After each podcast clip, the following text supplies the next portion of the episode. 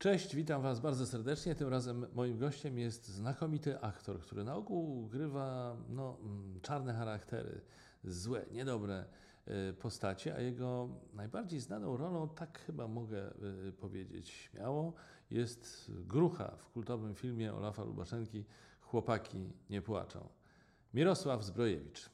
A powiedz mi Mirku, jak to jest? Bo, bo, no bo powiedzmy sobie jasno, to są filmy gangsterskie, ale tak jak Chłopaki nie płaczą, tam było bardzo dużo bardzo śmiesznych scen. Bardzo śmiesznych Mhm. scen. Czy to jest prawda, że jak się gra takie sceny, to jednak człowiekowi się nie chce śmiać? To scena absurdalna, zresztą moim zdaniem gdzieś tam w tyle głowy ktoś musiał mieć sceny z Tarantino, z Pulp Fiction na przykład, te, te dialogi między gangsterami. Ale ta scena, kiedy Czarek Pazura krytykuje twój sweter, ty bronisz tego swetra, chciało wam się śmiać czy nie? Czy to już jest taki poziom profesjonalizmu, że nic z tych rzeczy? E, No, wiesz, to, to jest trochę tak, że e, zanim się e, tę kamerę włączy To sobie i ona już przepowiadacie. zapisuje, zapisuje, to jest ileś tam etapów. I wtedy macie czas, żeby... Tak, ja sobie w domu to czytam. Jak mnie rzeczywiście śmieszy, to idę się pochwalić, e, tymi przeczytać to głośno żonie, dzieciakom. E, No, po, potem jest jakby e, praca w ogóle nad, e, nad scenariuszem już ze wszystkimi, każdy czyta swoją rolę i tak dalej, i tak dalej. Tam są jakieś takie docierania. No, a potem jeszcze są próby przed uruchomieniem kamery, więc tak naprawdę to, co jest śmiesznego do zagrania czy powiedzenia, to, to już zostało wyśmiane i wykorzystane Tak. i, i ten powietrze z tego zeszło. No, czasem się zdarza, że zupełnie nieoczekiwane sytuacje wchodzą na ten i one są wtedy śmieszne bardzo. No tak, ale w filmie trochę jest łatwiej, bo można y, przerwać i nakręcić kolejny dubel. Ale w teatrze, jak się aktorzy gotują, W teatrze, w teatrze jest naprawdę bardzo śmiesznie, jak się aktorzy zgotują, bo to jest znaczy śmieszne dla, dla aktorów, ale dla widzów to już tak może mniej. Dla widzów, widzowie kochają to. Naprawdę, widzowie kochają, jak się coś stanie nieoczekiwanego, niezapla- nie- niezaplanowanego. Że się aktor wchodząc na scenę e, potknie i wywróci. E, ukłoni, powie przepraszam, dostaje brawa. E, naprawdę, to, to jest, Tak. ja zresztą też to, to uwielbiam, pamiętam, e,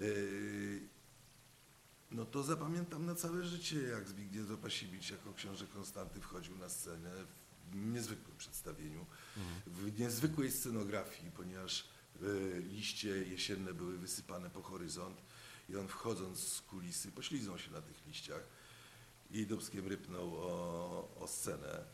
E, no było to w pewnym sensie zachwycające, ponieważ to był Zbigniew Zapasiewicz.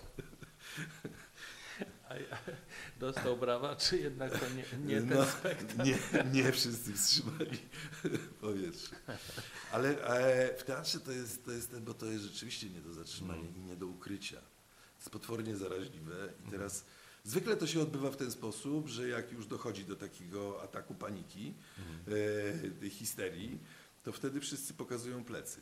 I widzowie widzą te trzęsące się e, No tak, no tak. plecy. No nie, nie ma siły, trzeba, trzeba wyczekać. Jest jeszcze tak, że ja mam swoją metodę, mm, ale to skumałem dopiero po, po latach, jak już się zacząłem odrobinę swobodniej czuć y, w tej relacji między aktorem a widzem, że po prostu schodzę w, y, w ten, W kulisy? w kulisę. Tak. Potem wracam. Y, Naprawdę widziałem to sam ze trzy Okej. razy w życiu, to niczemu nie przeszkadza. Ale no jeżeli masz monolog i nikogo poza tobą nie ma na scenie, no to rozumiem, no widzowie może będą zdezorientowani, ale jeżeli trwa jakiś dialog, y, wiesz, jakaś scena, to co twoi partnerzy, chyba że się domyślają? Niech kombinują, No no. tak. Niech kombinują, oni czasem, czasem mnie to robią i ja wtedy muszę kombinować. Nie no, to mówimy o sytuacji skrajnej, czyli takiej, kiedy No tak. naprawdę już się nic nie da zrobić. Zdarzyło Kiedy się? człowiek, chce, zdarzyło mi się, kiedy człowiek naprawdę chce się tarzać po podłodze ze śmiechu. To... E, mogę opowiedzieć Tak. historyjkę.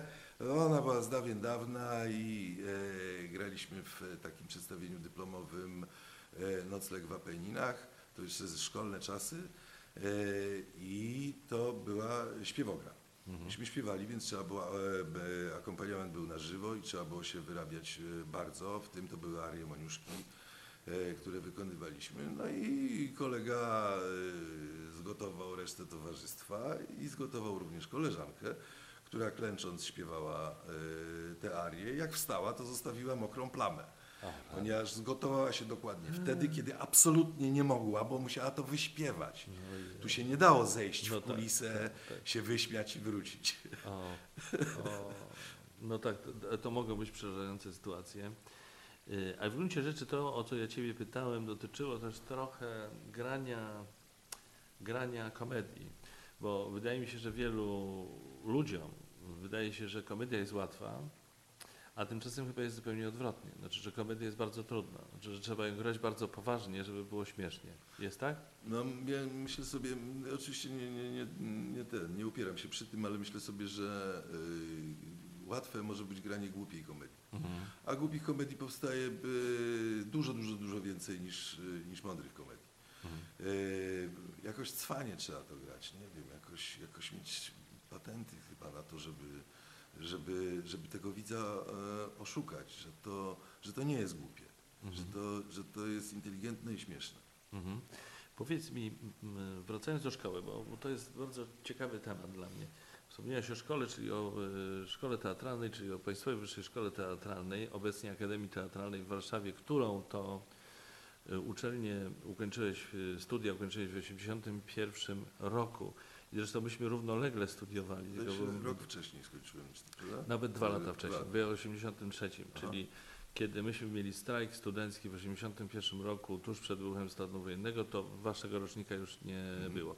Nie mogłem sobie przypomnieć, a też trudno jest znaleźć wśród jakieś materiały na ten temat, informacje. Z kim byłeś na roku i kto ciebie, kto był, wiesz, twoim opiekunem roku, kto, kto was uczył? E, Domyślam się, ale... No, y, na roku był Tomek Dedek, był Piotrek Machalica, y, była Magda Kuta. y, no Naprawdę. Bardzo no było dobry rok. 20, Tak. 20 kilkoro. Y, Nie wszyscy y, pozostali w zawodzie. No to zawsze tak. Ale, ale myślę, że jak na dzisiejsze czasy to większość, bo to były jeszcze czasy, kiedy po prostu się dostawało. My byliśmy ostatnim rokiem, który nie dostał przydziału. To znaczy trzeba było iść do pracy. No i Mhm. oczywiście wszyscy chcieli do powszechnego, e, ale tam nie było dla wszystkich miejscach, więc to tak się po, po, po całej Mhm. Polsce w końcu. E, ten. My byliśmy takim rocznikiem, który już, od którego się nie wymagało, że obowiązkowo musi pójść do pracy. Ja w ogóle nie pamiętam, że był taki obowiązek. No ale nie wiem, czy pamiętasz, w, w PRL-u e, było coś takiego jak nakaz pracy i Mhm. jeśli ktoś nie pracował, to był tam, nie wiem, niebieskim ptakiem i policja miała prawo go mu coś tam zrobić. Mhm. E, Może już wtedy tak nie było, e, kiedy ja studiowałem, ale zwyczajowo każdy e, znajdował pracę, pracę w teatrze. W tej chwili już jest tak, że po prostu kończysz studia i robisz co chcesz. Mhm. E, Jest wiele różnych możliwości na dokładkę jeszcze i, i to, w czym aktor może się wyrabiać też jakby, wiesz, to, to, to, pole się po, poszerzyło. Poszerzyło zdecydowanie, ale wróćmy tam do tam, tego momentu, 81 rok, czyli był ten nakaz pracy, czyli też pod presją i ty działałeś, bo musiałeś sobie znaleźć pracę, ale nie udało się w Warszawie, tylko no, Znaczy, ja, tak, pojechałeś e, Polskę. tak jak wszyscy koledzy, poszedłem do Zygmunta Hibnera i tak jak większość kolegów, zdecydowana większość, usłyszałem, że być może e, następnym razem, bo w tej chwili niestety nie ma ten. No i wtedy się okazało, że coś z tym muszę zrobić. A chciałem być aktorem.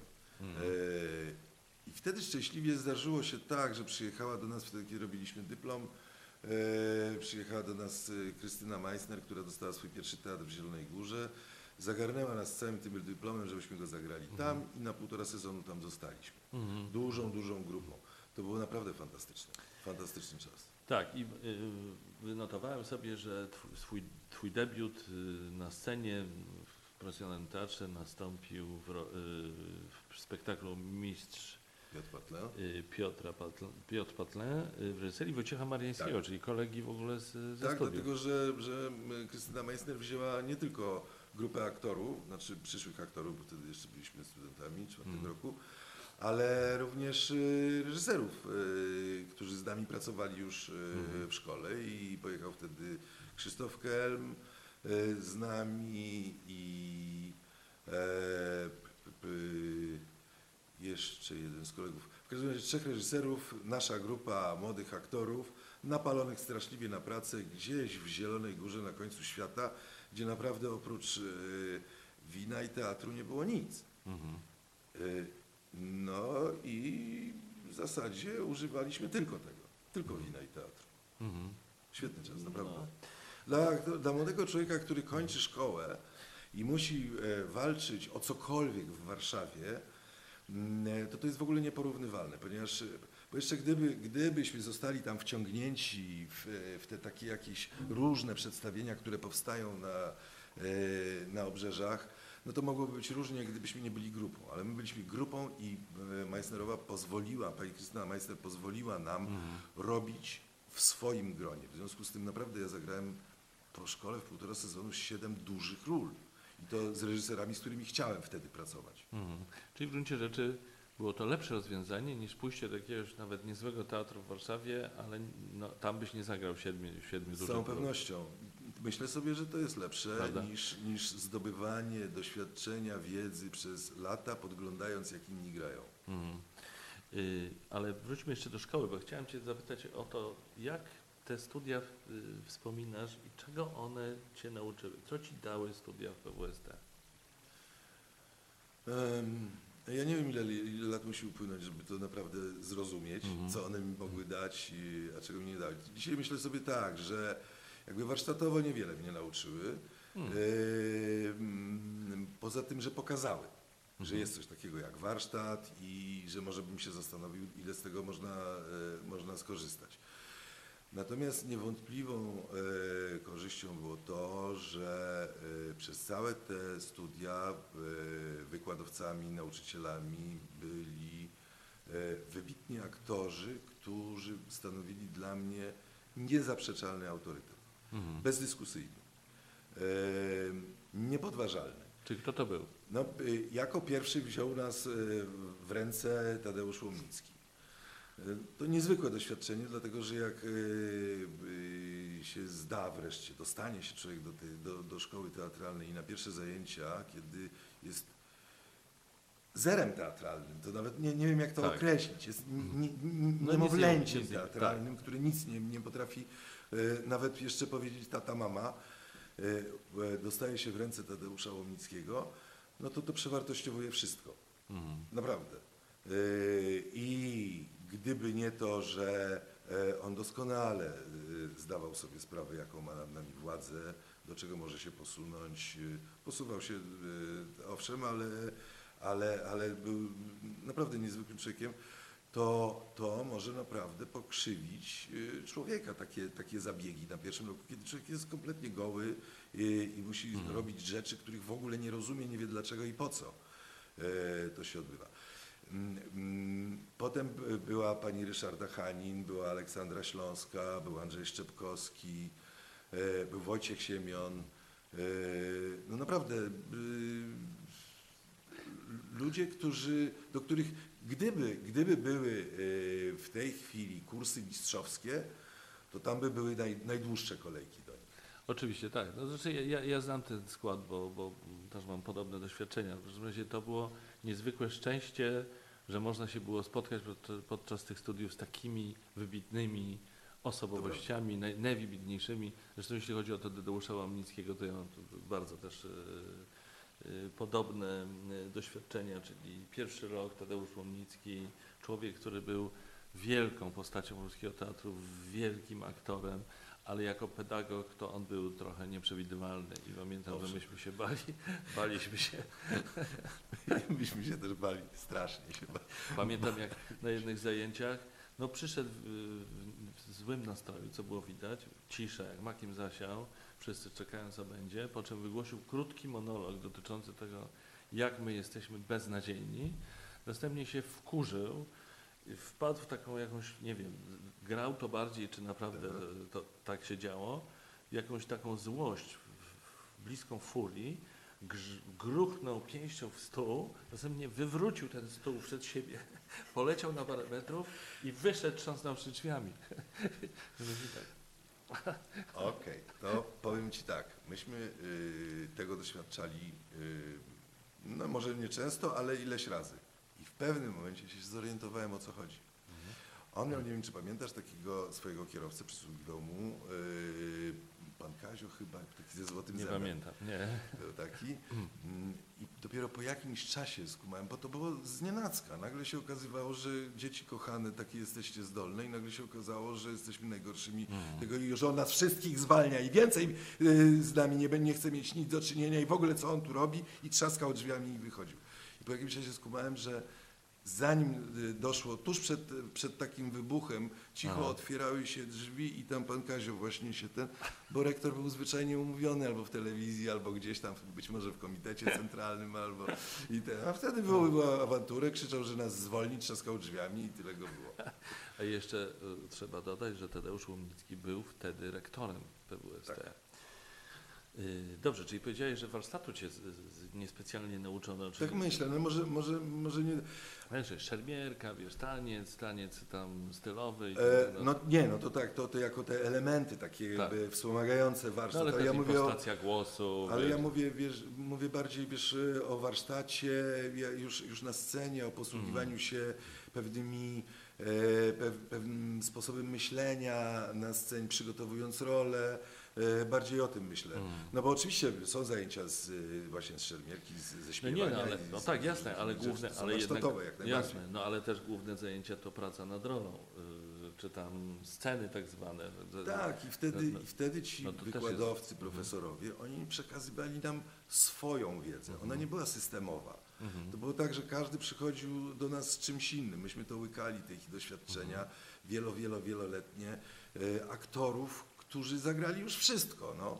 No to, to, to, to, Tak. to trzeba było po prostu podjeżdżać e, e, wagonami i to ładować na te wagony i ciągnąć do, do dzisiaj. No. I, I tak robiliśmy. A czy potem grając y, często w filmie, przypominam 111 ról filmowych, miałeś takie poczucie, że kurczę, to ta szkoła teatralna, no nie ma w jej nazwie nic o filmie i rzeczywiście ona uczy aktorstwa, ale nie w kontekście grania w filmie, czy nie miałeś takich y, refleksji? Nie, wiesz, to, to, to były jeszcze troszeczkę inne czasy, bo w tej chwili, tak jak wszędzie na świecie, zaczyna się to trochę dzielić. I są aktorzy serialowi, są, yy, niekoniecznie to musi być ich wybór, tylko po prostu tak się dzieje, no, że yy, grają, są wybitnymi aktorami serialowymi, a już dzisiaj, kiedy te seriale amerykańskie, to jest jakieś w ogóle kos, kosmiczne zajście yy, i zagrać w czymś takim, to, to, to kiedyś jakby pokutowało coś takiego, że granie w filmie to, to jest dużo Mhm. lepiej niż granie w serialu. Tak. E, W tej chwili to, to, to, to, jest różnie. No i jest tak, że jak się kończy szkołę teatralną dzisiaj, no to nie wiesz, gdzie, w co, w co pójdziesz. No pójdziesz w to, z czego, y, z czego będziesz mógł żyć i co ci zacznie spra- sprawiać przyjemność, satysfakcję, uprawianie, ale to pole jest ogromne. A wtedy było tak, że trzeba było pójść do teatru i to naprawdę trzeba było pójść do teatru, no i ewentualnie ktoś zadzwonił i poprosił, żeby zagrać Mhm. u niego w filmie e, albo w, w teatrze telewizji. Mhm. Em, Natomiast jakby byliśmy przygotowani, przygotowywani do tego, żeby być aktorami. A co my z tym potem zrobimy, to już nikt nie, nie ten, no bo tam możliwości nie były takie jak, jak dzisiaj. Dzisiaj słyszę, że, że e, młodzi ludzie przychodzą do szkoły teatralnej wiedząc już, że chcą być na przykład aktorami seria- serialowymi albo tylko i wyłącznie filmowymi. Myślę, że coraz rzadziej teatralnymi, ale są też tacy. No i tacy, co po prostu chcą być celebrytami albo nie wiem, tam czym jeszcze. To, rzeczywiście czasy się zmieniły i dużo więcej jest różnych produkcji teatralnych i filmowych, czy serialowych, czy telenowelowych. Do czego zmierzam, mówiąc o tym, że czasy się pozmieniały i tak dalej? Czy ty uważasz, że wtedy młodym e, aktorom, absolwentom było łatwiej wejść w zawód, czy teraz jest łatwiej? Że teraz jest, można powiedzieć, większa konkurencja, ale też dużo więcej się dzieje, dużo wię, większy wachlarz możliwości. Wtedy mniejszy może wachlarz, bo też czasy zupełnie inne, rynek mediów inny i tak dalej, ale też w związku z tym konkurencja mm, mniejsza chyba. No nie wiem, to nie ma się za bardzo mądrzyć. Wydaje mi się, że wtedy jakby jak się decydowałeś, żeby być aktorem, to byłeś tym aktorem, dopóki, dopóki y, rzeczywistość tego nie zweryfikowała, ale już w teatrze albo na planie filmowym. E, Natomiast teraz trudno, y, tak z tego co słyszałem, trudno w ogóle wejść do teatru. No bo bo jest rzeczywiście i konkurencja i, i, i te. E, I na dokładkę te, te możliwości e, alternatywne, czyli na przykład e, łapiemy się do teatru e, Kapitol. E, Jesteśmy aktorami teatru Kapitol. E, Z, to słyszałem z oczekiwaniem, że przyjdzie taki czas, że będziemy mogli zagrać we współczesnym dramatycznym czy jakimś innym. Wiesz, to, to, to, to, tu, tu jest też trochę, trochę inaczej. E, bo okazuje się, że bardzo fajnie jest być śpiewającym aktorem. I cała reszta idzie w ten. Ja w ogóle myślę, że, że żeby być aktorem, nie wiem, czy to jest specyfika te, tego zawodu tu u nas w Polsce, czy w ogóle, to trzeba się strasznie przy tym upierać. E, I z tego upierania się już dużo wynika. To znaczy, żeby nie odpuścić, żeby nie pójść gdzieś indziej, bo, e, bo w tej chwili nam się wydaje, że tego i że wrócimy. Strasznie trudne są te powroty do, do, do, do, do zawodu. Więc y, jakby ta determinacja, Determinacja, czyli ty miałeś taką determinację i masz taką determinację. Miałem i mam, bo nie, bo, bo nie mam dla siebie żadnej alternatywy. nie no, ale też dlatego, że po prostu no, sprawdziłeś się w tym No jako, biznesie. jakoś, jakoś, to idzie, jakoś to idzie coraz lepiej. Mhm. Coraz, lepiej, Rzecz, coraz lepiej. E, myślę, że y, dzisiaj, dzisiaj konkretnie, no to jest y, powiedzmy wynik, nie wiem, może ogólnoświatowej y, koniunktury, że mamy tyle pracy, bo jest rzeczywiście y, sporo. Z- Zobaczymy, co będzie, jak to się troszeczkę ten, jak zaczniemy biegać po mieście i szukać pracy, a nie ją y, odrzucać, przebierać w propozycjach. E, ale to jest jakoś tak, że, że ta determinacja, ona jest potrzebna do tego głównie, przynajmniej w moim wypadku, ona jest potrzebna głównie do tego, żeby radzić sobie z niepowodzeniami, z porażkami e, zawodowymi. Mhm. Mm, I gdzieś to, że nie widzę dla siebie, bo nie muszę w tej chwili, nie ma takiej potrzeby, alternatywy, yy, czyli jakby możliwości pójścia w inną stronę i uprawiania innego zawodu, yy, to, to myślę, że to mi, to, właśnie ta determinacja po, pomaga mi znosić różne niepowodzenia, różne fakapy, najróżniejsze wpadki, źle zagrane rzeczy, których jest mnóstwo. Ale no, ja sobie inaczej w ogóle tego nie wyobrażam. To znaczy w takim zawodzie zwłaszcza musi być ta determinacja i ty też musisz bardzo lubić swój zawód. No mam nadzieję, że tak jest. Znaczy, że, że, że nie miałeś nigdy wypalenia zawodowego i najchętniej robiłbyś coś innego. Czy masz tak? Nie, Myślisz nie, o emeryturze? Marzysz, żeby wreszcie nie, była emerytura? Nie, no w ogóle to jest, wiesz, to, to jest bardzo, bardzo złożony temat, jak pytasz mnie o emeryturę. Znaczy w ogóle, y, Mm. y, o- to jest trochę tak, że e, ja się dopiero z tym zderzę. Z tym, że będę musiał jakby by przestać być chłopakiem y, i stać się od razu emerytem, nie będąc nawet y, dorosłym mężczyzną. I tak się zastanawiam, o co tu w tym wszystkim chodzi. To chyba chodzi po prostu o to, że w tym środowisku, w tej pracy, w, tym, e, w takim gronie ludzi i w tym sposobie pracy mm, my nie mamy szansy y, wydorośleć. Jesteśmy ciągle dzieciakami, takie, które, które ciągle czekają na, na tego cukierka, na te role. E, Ciągle mamy nadzieję, to nas, e, to nas kręci, to nas trzyma. Ciągle jest tak, że 23-letni młodzi ludzie na planie mówią do wszystkich po imieniu i to jest okej, to jest super. Do e, 70-letnich e, panów. Aha. E, Na ty, jakby to, to, to się wszystko tak trochę, trochę zaciera, trochę się wy, wyrównuje między nami i, i w związku z tym tak człowiek nie, ja przynajmniej tak mam, że ja nie bardzo wiem, kiedy, kiedy ja mam, miałbym być dorosły. Daję radę, więc y, odpowiedzialny jestem. No. Jest liczna rodzina, która jakoś do, ze mną dobrnęła do, do tego momentu, więc, więc jakoś tam to, to ogarniam. Ale w myśleniu jestem mocno niedojrzałym chłopcem. A powiedz, bo pomyślałeś o tym przez, był taki przez chwilą. Przed chwilą powiedziałeś o czymś takim, że każdy na coś tam czeka, że może coś się jeszcze Mhm. wydarzy i tak dalej. Masz jakieś takie aktorskie, zawodowe marzenie, no, zagrać u tego, albo zagrać u tego, albo zagrać taką rolę, czy też inną. A może u ciebie jest, jest y, marzenie dotyczące zagrania jakiejś głównej roli w filmie? Bo mi się wydaje, że tego, że tego zbyt dużo nie było. Nie, nie, nie. nie no nie jestem aktorem pierwszoplanowym, przynajmniej nie byłem do tej pory. E, Masz takie y, przemyślenia, pragnienia? Wiesz co, no, no, oczywiście, że każdy by chciał zagrać e, główną rolę, która by była napisana dla niego. Mhm. Mogę powiedzieć, że zrobiłem to. Mm, Zrobiliśmy film. On był bardzo niskobudżetowy. Teraz, jak tylko tuż przed rozpoczęciem zdjęć do, do, do, do e, futra z misia, Mhm. e, film, który dzieje się na działkach. Najprostsza historia świata. E, Są działki, na działkach no, jakieś friki działkowe. E, I jest deweloperka, która próbuje im e, te działki zabrać, żeby postawić blok. No, oni się tam jakoś organizują i te.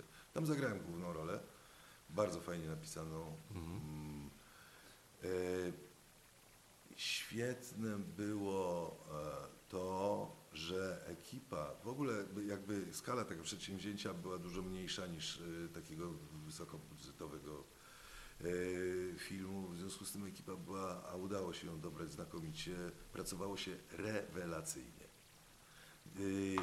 No i tam z tego mam nadzieję będę miał bardzo dużo sa- satysfakcji jako widz, bo już jako aktor, który zagrał tę rolę, To już mam miałeś. ogromną Masz. A gdzie to będzie można zobaczyć? Y, y, To będzie film w, normalnej dystrybucji, A. bo wiem, że, A, że, że ten oczywiście nie, nie będzie on dystrybuowany tak jak e, ten, jak futro z misia, ale, e, ale będzie go można e, zobaczyć. To nie będzie Tytuł? niszowy film. Co się zdarzyło na działkach, przynajmniej taki miał roboczy. Świetnie. No, chciałem. Nie mam z tym problemu. Nie mam z tym Mhm. problemu, owszem, czekam, ale, y, ale bez, y, bez, jakby czekam bez konsekwencji. Mhm. Y, To znaczy, tak jak każdy z nas, każdy z nas aktorów czeka, bo okazuje się, że, że niezależnie od wieku może się coś zdarzyć tak niezwykłego, jak na przykład Christopherowi Waltzowi, który już prawie rezygnował z kariery zawodowej jako aktor, był teatr w Wiedniu, aż tu nagle. E, Zdarzyło się coś niesamowitego. no mogę właśnie powiedzieć, że też grałem z Christopherem Waltzem w serialu e, o komisarzu Aleksie w austriackiej wersji i e, on wtedy grał tego, tego głównego opiekuna tego, te, tego psa. Mirku, jeśli chodzi o główne role, to wystąpiłeś w produkcji innego typu, bo był to film przeznaczony mm, na YouTube'a. Mhm. Film wyprodukowany przez Igora Ignacego, który zresztą był gościem na moim kanale na YouTubie. Serdecznie zapraszam na, na ten e, odcinek. Pozdrawiam Igora. Y, Tak. Film, w którym zagrałeś główną rolę, był to właściciel zakładu, y, zakładu był to właściciel zakładu, jakiego zakładu? Samochodowego blacharskiego. Tak, był to właściciel zakładu samochodowego. Tytuł tego filmu brzmi, przepraszam bardzo, Jak dać się wydymać mechanikom, 2017 rok. Ogromny zasięg, 2 miliony 300 tysięcy. Naprawdę? O, tak. 2 miliony 300 tysięcy odsłon na YouTubie, także może nawet nie byłeś y, świadom tego, jaki zasięg ma ten dzięki Igorowi w dużym stopniu, bo on ma przecież ogromną widownię na, na YouTube. Zresztą w tym filmie wystąpiło kilku innych YouTuberów, między innymi Martin Stankiewicz, który też był gościem na moim kanale. Jak wspominasz te, y, te produkcje? Prawdopodobnie było to zupełnie inne doświadczenie niż to y, z planu filmowego, takiego typowego. było, marzenie zupełnie inne, bo zawsze jest tak, że jest kamera, ktoś za kamerą i ktoś przed kamerą, więc jakby to, to jest niezmienne. Ale rzeczywiście było inne doświadczenie. Ono głównie polegało na tym, y, że ekipa była tak mała, Mhm. że nie, nie miał ktoś o kogo potknąć, a y, to y, skutkuje tym, że wszyscy są dobierani wedle kompetencji. Tam nie ma miejsca dla kogoś, Mhm. kto, kto się nie wyrabia, bo po prostu film, taki film by nie powstał. Em, Środki y, zaangażowane w realizację tego filmu są w ogóle no, no, no nieporównywalne z, czym, z czymkolwiek, są tak, tak, tak małe. Y, na, na tego typu, ja bardzo lubię takie, tego typu pro, pro, produkcje, gdzie ktoś dzwoni i mówi jestem tam youtuberem albo jest, y, robię w szkole filmowej dyplom i nie mam pieniędzy i, i ten. Czy może pan wystąpić? tak, z największą przyjemnością, bo, y, bo, bo, bo to, jest, to jest coś takiego, że przy te, tego typu produkcjach człowiek ma szansę bardziej współuczestniczyć w tym, co powstanie. Mhm. E, produkcja filmowa to jest naprawdę ogromny, e, ogromne przedsięwzięcie, strasznie dużo ludzi i tak naprawdę musisz zrobić tylko to, po co cię tam e, wezwali. Natrzaskać po pysku, ukłonić się i pójść do domu, w moim wypadku. I pójść do domu, nie dyskutując, jakby nie, nie, nie, nie ten. Natomiast tam jest taka możliwość, że jak to są młodzi ludzie, ja to robię nie dlatego, żeby, żeby się przed nimi mądrzyć, tylko sam, sam lubię po prostu se pogadać, po, porozciągać w lewo, w prawo, pokombinować. yy, Jest taka możliwość, bo jest na to czas, bo oni tego słuchają, bo, bo, bo ten, no, Andrzej Wajda już nie słuchał. No.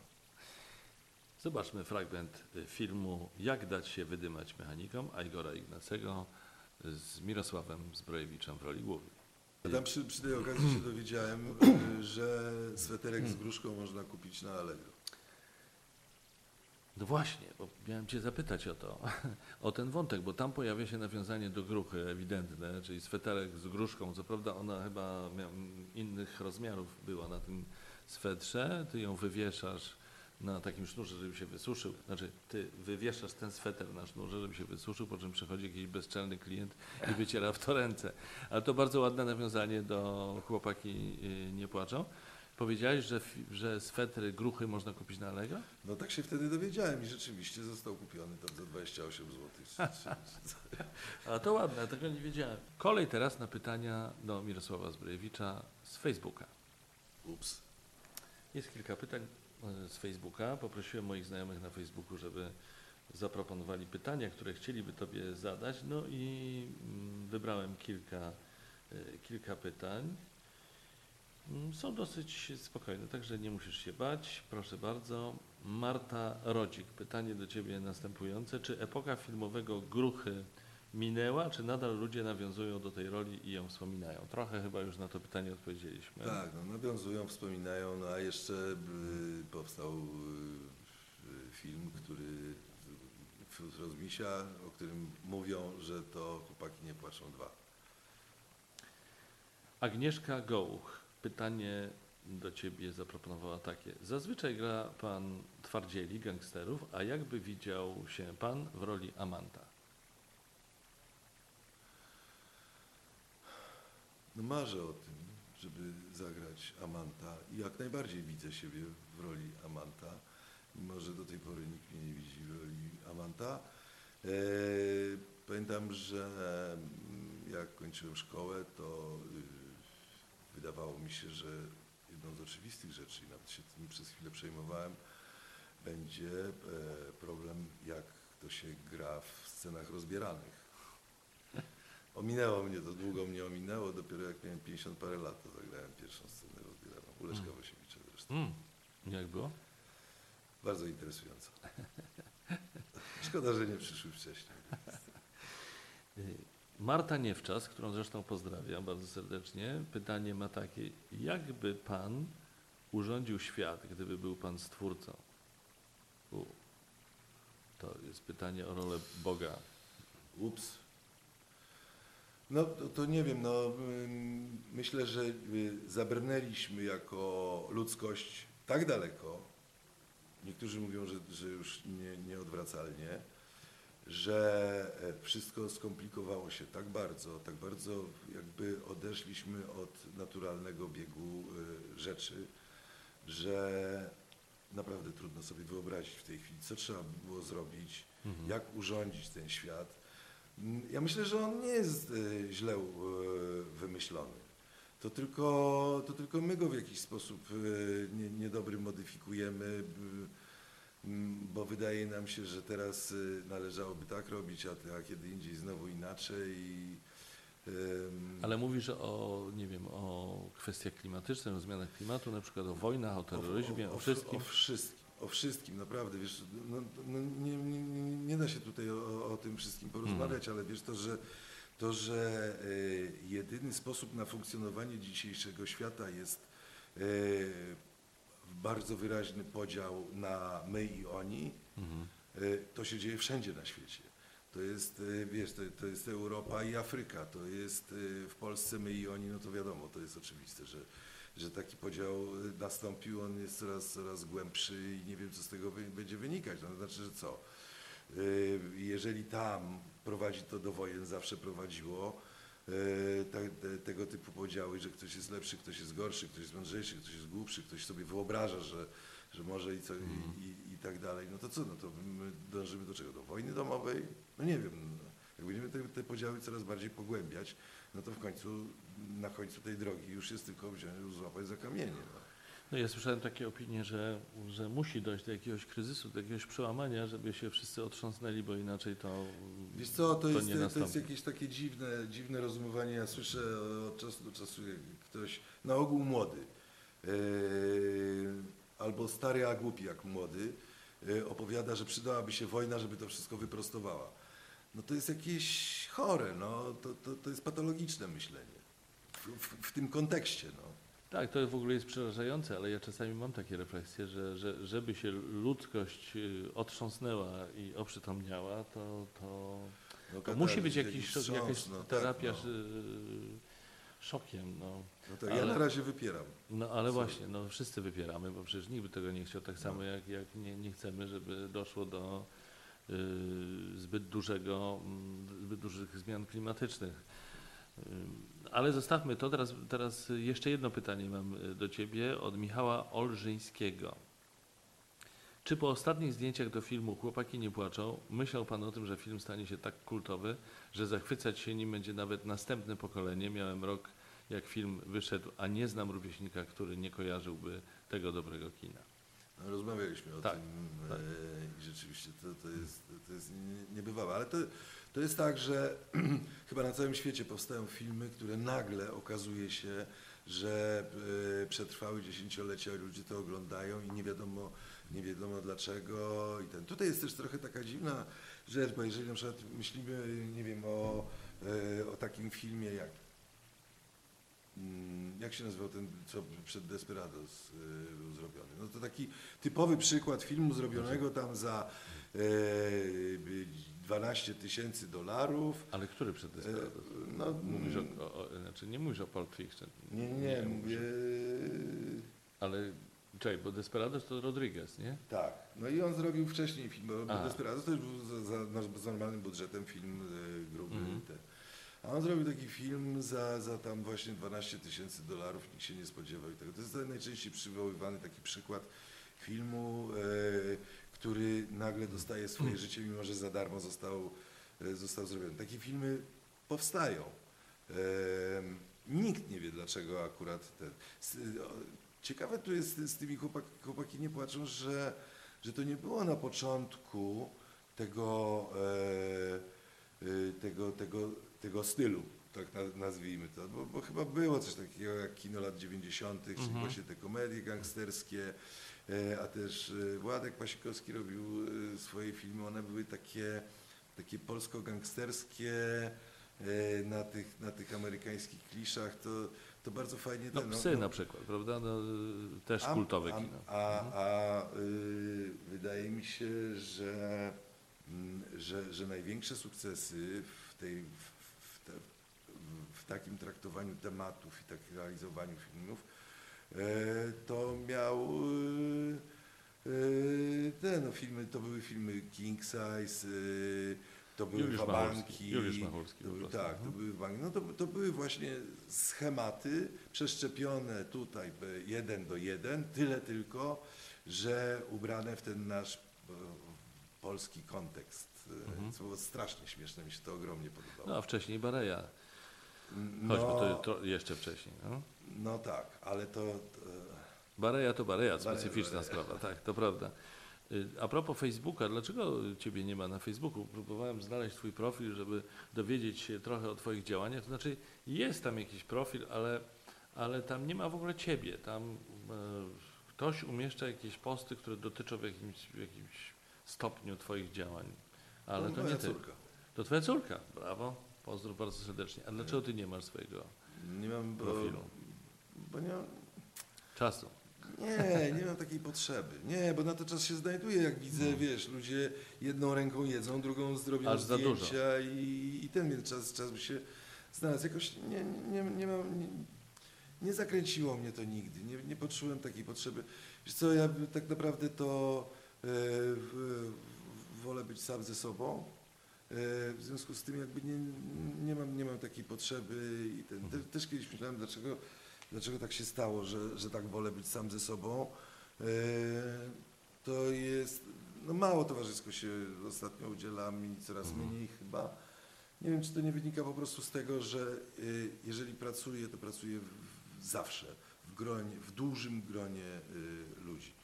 E, Mhm. I od czasu do czasu trzeba by pobyć samemu ze sobą. Nie, nie potrzebuję tych kontaktów takich, zresztą a może, to jest, a może to wynika z tego, że nigdy nie lubiłem rozmawiać przez telefon. Hmm. I w związku z tym właśnie nie kolejny musisz sposób... rozmawiać przez telefon, możesz w swoim telefonie, czyli smartfonie um, zamieścić, napisać coś, nie rozmawiać, tylko napisać albo No ale to jest sposób zdjęcie. komunikowania się. Nie Tak. wiem, jakoś, jakoś jedyny sposób komunikowania się, w który wierzę, to tak Mhm. twarzą w twarz. Czasem naprawdę to, to, to pa- paranoicznie sam się na tym łapię, że mogę prostą rzecz załatwić przez telefon, a wsiadam w samochód, jadę i rozmawiam. No to rzeczywiście już masz w sobie głęboko, można powiedzieć, To, to Ale fobia. najwyraźniej, najwyraźniej media społecznościowe być może nie są Ci potrzebne w Twoich działaniach zawodowych. Czyli też nie Wiesz, są to zawsze, potrzebne to zawsze jest tak, to zawsze jest tak, że y, można podejrzewać, że ktoś sobie z tym nie radzi, w Mhm. związku z tym będzie opowiadał, że mu to jest do niczego niepotrzebne. Ja jakoś sobie tam na początku radziłem, potem trochę to odpuściłem, teraz już na pewno bym sobie z tym nie radził, tak jak młodzi sobie radzą i śmigają tam yy, w tym, ale to, to, to, to nie dlatego, no po prostu jakoś nic z tego dla mnie nie wynika. Nie wiem, co miałoby wyniknąć dla innych, że ja się z nimi w ten sposób komunikuję. Mhm. Co miałbym im opowiadać? Ja jednak mam, wiesz, coś takiego, że, że czuję bardzo wyraźnie granice, których nie należy przekraczać y, w tym. I to, ale to jest moja zupełnie indywidualna te, bo inni mają gdzie indziej y, Mhm. jakby ustawione te, te graniczne punkty. Y, I w związku z tym bardzo szybko bym do tej granicy dotarł co bym potem miał opowiadać? No, myślę, że to jest bardzo dobre pytanie, bo jest ważne to, co przekazujemy w mediach społecznościowych i jaką mamy historię do opowiedzenia. Bardzo to dobrze ująłeś.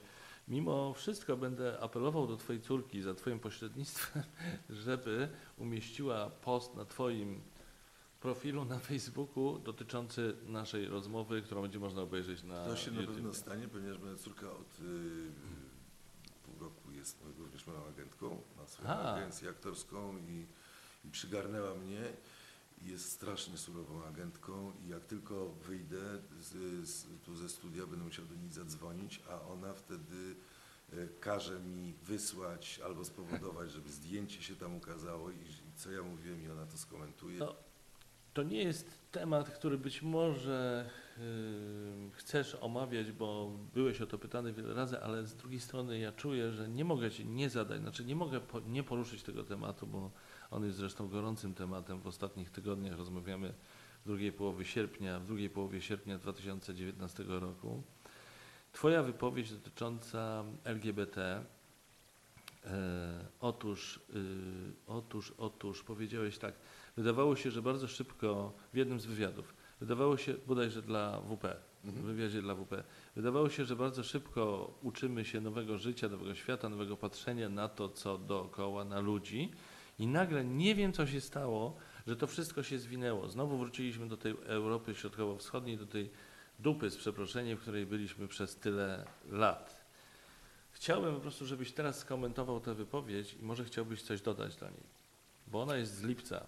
No ja wiem, y, y, chciałbym, chciałbym żeby, żeby to miało jak najmniejszy, ta, ta wypowiedź, Mhm. tamta wypowiedź, miała jak najmniejszy kontekst taki doraźnie polityczny, y, trochę bardziej, bardziej ogólny. Y,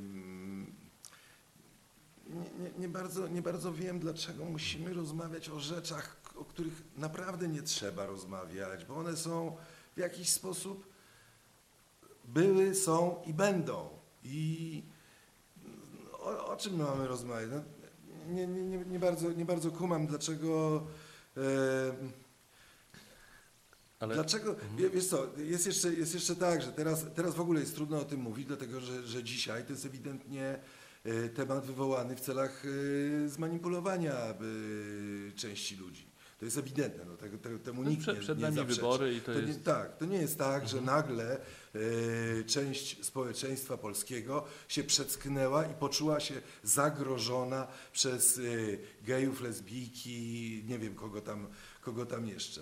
E, y, wywoływanie takich, takich demonów prowadzi do, y, do, do jednego, do tego, że to będzie eskalowało coraz bardziej i już niezależnie od tego, czy się gej przebierze, czy się heteryk przebierze, każdy może dostać po ryju. Za co? Bo co? Bo co?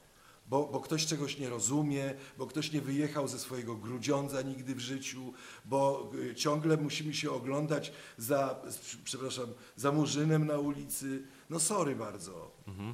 Y, Nagrałeś taki zwiastun, to było dla Netflixa. Właśnie nie, nie bardzo potrafię to określić, co to właściwie było. To był taki spot promujący To zachowania tolerancyjne. Nie, to był spot promujący serial, który y, A, wprowadzał właśnie. Netflix, Mhm. a serial był właśnie o tym.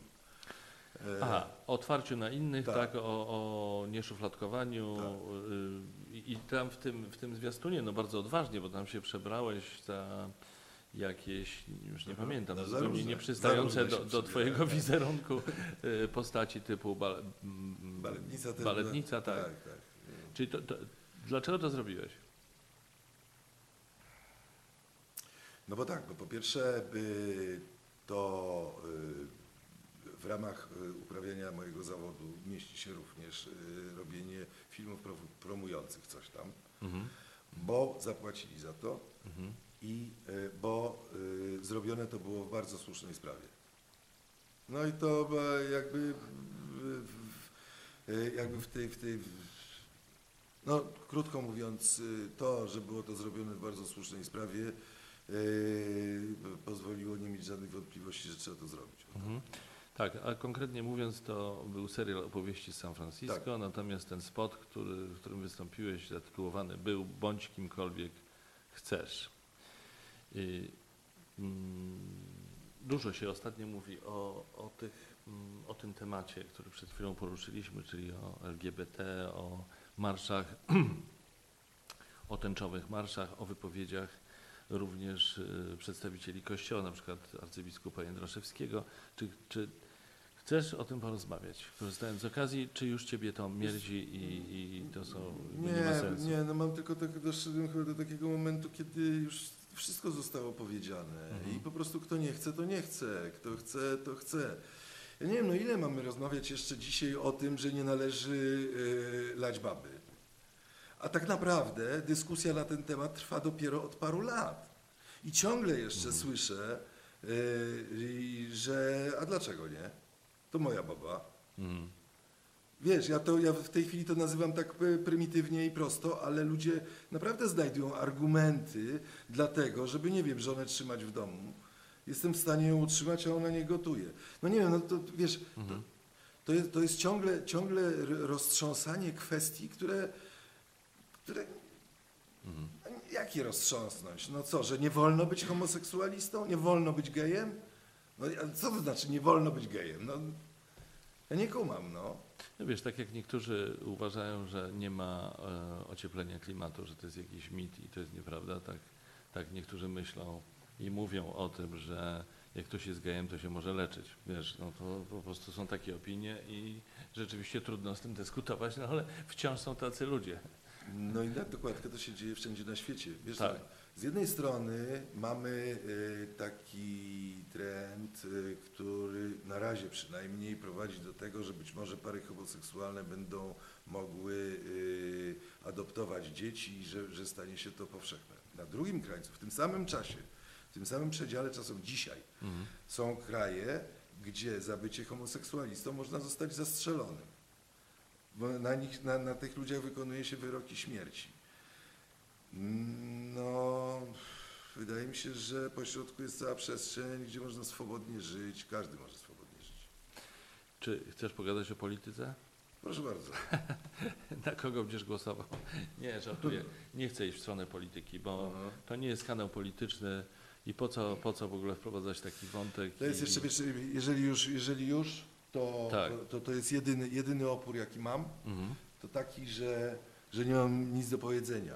Nie, nie, nie na tyle wystarczająco, żeby chodzić i opowiadać. To jest trochę, z polityką to jest trochę tak jak u facetów z samochodami, yy, z dupami. Możemy o tym rozmawiać naprawdę yy, godzinami, yy, te, ale żeby wyjść do ludzi i, i się przed nimi wymądrzać, no nie, no, a niestety jest tak, że, że się sięga po nas, znaczy po nas takie, nazwijmy to trochę osoby publiczne, Mhm. e, po to, żeby, żeby one właśnie się powymądrzały i powiedziały, co one myślą, mają do powiedzenia. Nie mają nic więcej do powiedzenia poza tym, co my sami wiemy. No. Powiedz mi, czy w środowisku teatralnym, aktorskim, filmowym są takie podziały, które widzimy nawet w rodzinach, w różnych środowiskach, czyli że ludzie się dzielą i nie potrafią już ze sobą rozmawiać? E, e, ludzie się dzielą, rzeczywiście sam jestem zaskoczony, ilu kolegów i koleżanek może mieć e, poglądy skrajnie konserwatywne, bo wydało, wydawało mi się, że, że jesteśmy bardziej jednolitym e, Mhm. środowiskiem, ale też nie znam, e, ja osobiście, wiem, że bywało, ale ja osobiście nie znam sytuacji, gdzie e, ludzie przestaliby z tego powodu ze sobą rozmawiać. Albo grać na scenie, czy w filmie? No choćby, no choćby. Chociaż to nie dotyczy nas, nas aktorów, e, nas ludzi e, z tego, z tego środowiska. No jest tak, że jak cię próbują wpakować e, w jakieś maliny i użyć ciebie do, do, do, do, do, do jakiejś manipulacji, no to wtedy nie należy się zgadzać. Ja myślałem, że ten czas już minął, że, że, ten, że będę musiał odmówić na przykład grania e, w Koronie Królów. Mhm.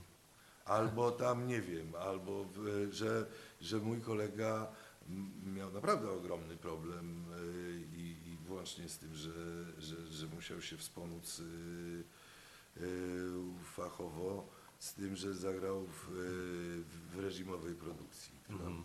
jest z mojego punktu niesłuszna. Z jego zresztą była słuszna, a z mojego niesłuszna, no ale miał z tym Co to znaczy w reżimowej produkcji? Yy, No w filmie takim, co, co to ja bym nie chciał w nim grać, yy, a on Mhm. nawet za, ze, zechciał i Mhm. zagrał. I, I miał z tym problem Miał z później. tym problem. Ze sobą miał problem, z innymi miał problem, bo inni coś tam. No to, to już jest, nie, wiesz, sytuacja chora, patologiczna. Zdecydowanie Gra tak. się w filmie i już, no. No ale wiesz, są pewne granice. Ja rozumiem, ro, rozumiem takie decyzje. Nie, nie, w tym nie zagram, bo się z tym absolutnie nie zgadzam. Od strony, nie wiem, etycznej, politycznej, jakiejś jeszcze innej i po prostu nie chcę mieć Mhm. z tym nic wspólnego. No rozumiem to, Oczywiście. prawda? Ale oczywiście.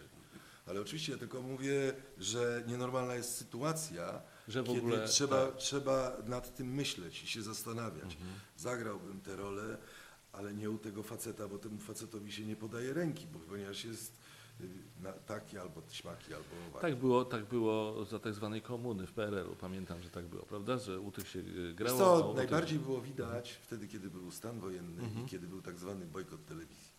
Wtedy to było widać. Sam brałem udział w e, sytuacjach, kiedy, bardzo to było zresztą cwane, okrutne, okrutne, Tych... Mhm. Ale nadal myślę, że się należało, kiedy chodziliśmy na spektakle i w momencie, kiedy aktor, którego e, chcieliśmy ukarać, Tak, e, wychodził na scenę, zrywały się brawa. Nie był w stanie powiedzieć słowa. tak. Ja Nie, nawet nie, nie, nie, nie, wypowiadając słowa schodzili ze sceny. pamiętam tę sytuację, to y, straszne. To, to, to, Wiesz co, i dzisiaj, dzisiaj też tak myślę sobie, że, że ten, że tej, tej, tej takiej solidarności zawodowej e, nie ma i nie będzie w najbliższym czasie, a dzieją się rzeczy niedobre. Mówię o teatrze. E, teatry za chwilę zaczną znikać. To, co robi warszawski ratusz z teatrami warszawskimi, mhm. naprawdę, na zewnątrz jeszcze tego nie widać. To będzie widać za chwileczkę. Czyli co? Będzie normalnie będą likwidowane, zamykane teatry. One się będą same zamykały, bo nikt nie ma przecież, bo tu nikt z nikim nie rozmawia. Ale zaraz, zaraz, co, co takiego robi warszawski ratusz? Mówisz o, o pieniądzach? Mówiłem między innymi o pieniądzach, o przesuwaniu, o pieniędzy, budżetów, o, o, nagle o tym, że e, dużo istotniejszy jest e, projekt Plac Defilat niż e, Mhm. Teatr Studio, że Teatr Studio w zasadzie chyba tylko, nie, wiem, tak to rozumiem, służy teraz do e, e, przerzucania pieniędzy na, na, na e, projekt e, Plac Defilat, na którym dzieją się rzeczywiście fantastyczne rzeczy. To, to świetnie, że to miejsce zostaje zagospodarowane, ale dlaczego musi się to odbywać kosztem y, Mm. innych teatrów? Wiesz, to nie, nie ma takiego spójnego myślenia na, na, ten teatr. Teatr żydowski. Y, Zabrali mu siedzibę, oszukali, tak jak wielu innych. Zwyczajnie oszukali, że dadzą, nie dali. Y, Ale mają dać, czy nie? Nie- nie- no żart, no mają strony. dać, no mają dać, tak, Mm. mają dać. Gdyby mieli naprawdę dać, to już coś by się z tym działo. Ja mówię to jako przykład, Mhm, dlatego tak, że tak. ten e, teatr Grześka Jarzyny już dawno powinien być na placu defilat. Już naprawdę dawno powinien być, ponieważ był czas, kiedy to był wiodący teatr w Europie. Mhm. Dlaczego? Dlaczego nie? Dlaczego mieści się nadal y, w, w miejscu, gdzie, gdzie strasznie trudno mu grać i musi wynajmować w ATM-ie halę do, do, do grania? Nie ma koncepcji, nie ma myślenia na ten temat. A jak jest, to doraźne. Nie ma pieniędzy, to zabierzcie temu, dajcie tamtemu y, i ten. Nie dajesz sobie rady, to do widzenia. Szkoda tego, Mhm. chyba. Czy to jest trochę dla mnie zaskakujące, co mówisz, dlatego że mnie się wydawało, że teatr w Polsce ma się teraz bardzo dobrze, tak mówiąc ogólnie. Znaczy, że jest popyt, ludzie chcą chodzić do teatru, powstaje cała masa różnych produkcji teatralnych, takich, innych, jeżdżących, stacjonarnych i tak. Więc powiem Ci tak, byłem swego czasu aktorem jeżdżącym. Mhm. Też taki etap tam. Parę lat jeździliśmy z Goło i Wesoło. E, Jeździliśmy po Polsce. To też kolejna rzecz, która, która jakoś tak, tak stała się w teatrze kultowa. bo Tak, Rzeczywiście te, spektakl jest do dzisiaj nawet grany, z tego co, co, co A to wiem. był ten spektakl, który że- miał premierę tutaj w, W Bajce. W bajce? Jeszcze Tak, tak, tak, że tak. teraz tak. jest To. Arkadiusz Jakubik Tak, był, że, zreżyserował. Tak, tak, świet, Tak. świetna produkcja. No, no. E, No i z, z, z ogromnym powodzeniem e, to graliśmy. I wtedy mm, mogę się mylić, ale wydaje mi się, że wtedy zadziałało coś takiego, co i ja to zauważyłem, że e, w e, czasach ogólnej koniunktury ludzie chodzą do teatru. Jak jest gorzej, jak przychodzi czas kryzysowy, to pierwsza rzecz, na którą e, nie wyłożymy pieniędzy, to jest bilet teatralny, co jest oczywiste. Bo, no tak. bo ten. Więc, y, więc z tą koniunkturą to też, też różnie bywa. Moim zdaniem jest troszeczkę tak. Przepraszam, że tak się rozgadałem na temat te, teatru, ale to jest, bo rzeczywiście mnie to pasjonuje. Y, To jest trochę tak, że w 90 roku, kiedy Polska przeszła y, zmianę systemową zasadniczą, najbardziej zasadniczą, Mhm. y, to, to teatr tej zmiany nie przeszedł. Nie przeszedł zmiany systemowej. Wiesz, to było przecież tak, że ludzie, mm, całe huty były zwalniane, no, no, no, no nie wiem, wszystko się przewartościowywało, co było oczywiste, naturalną rzeczą. Teatr funkcjonuje według tych podstawowych zasad, według których działał w 50. i 60. Mhm. latach, 70. I to się samo nie zrobi. Samo, jak będzie, będą się ci, którzy decydują o tym, komu dać, a komu nie dać, a komu zabrać, a komu coś, będą się dalej tak przyglądać, no to to wszystko po prostu pierdyknie i wtedy będzie, co, co kto tam złapie, to będzie miał, no i, Mhm. i, i tyle. I tak to się, się odbędzie. Chyba, że to właśnie o to chodzi. No. Znaczy ja mam takie wrażenie, że politycy mają w ogóle w nosie kulturę, nikt o kulturze prawie nie mówi i nie ma kultury. Ale nie, kulturalni ludzie czasem mówią. Kulturalni? Pewnie tak. Moi drodzy, tę rozmowę nagrywamy w Astoria Business Link, takie miejsce świetne w centrum Warszawy. Mirek Zbrojewicz, bardzo Ci dziękuję za rozmowę. Bardzo dziękuję. Dzięki piękne.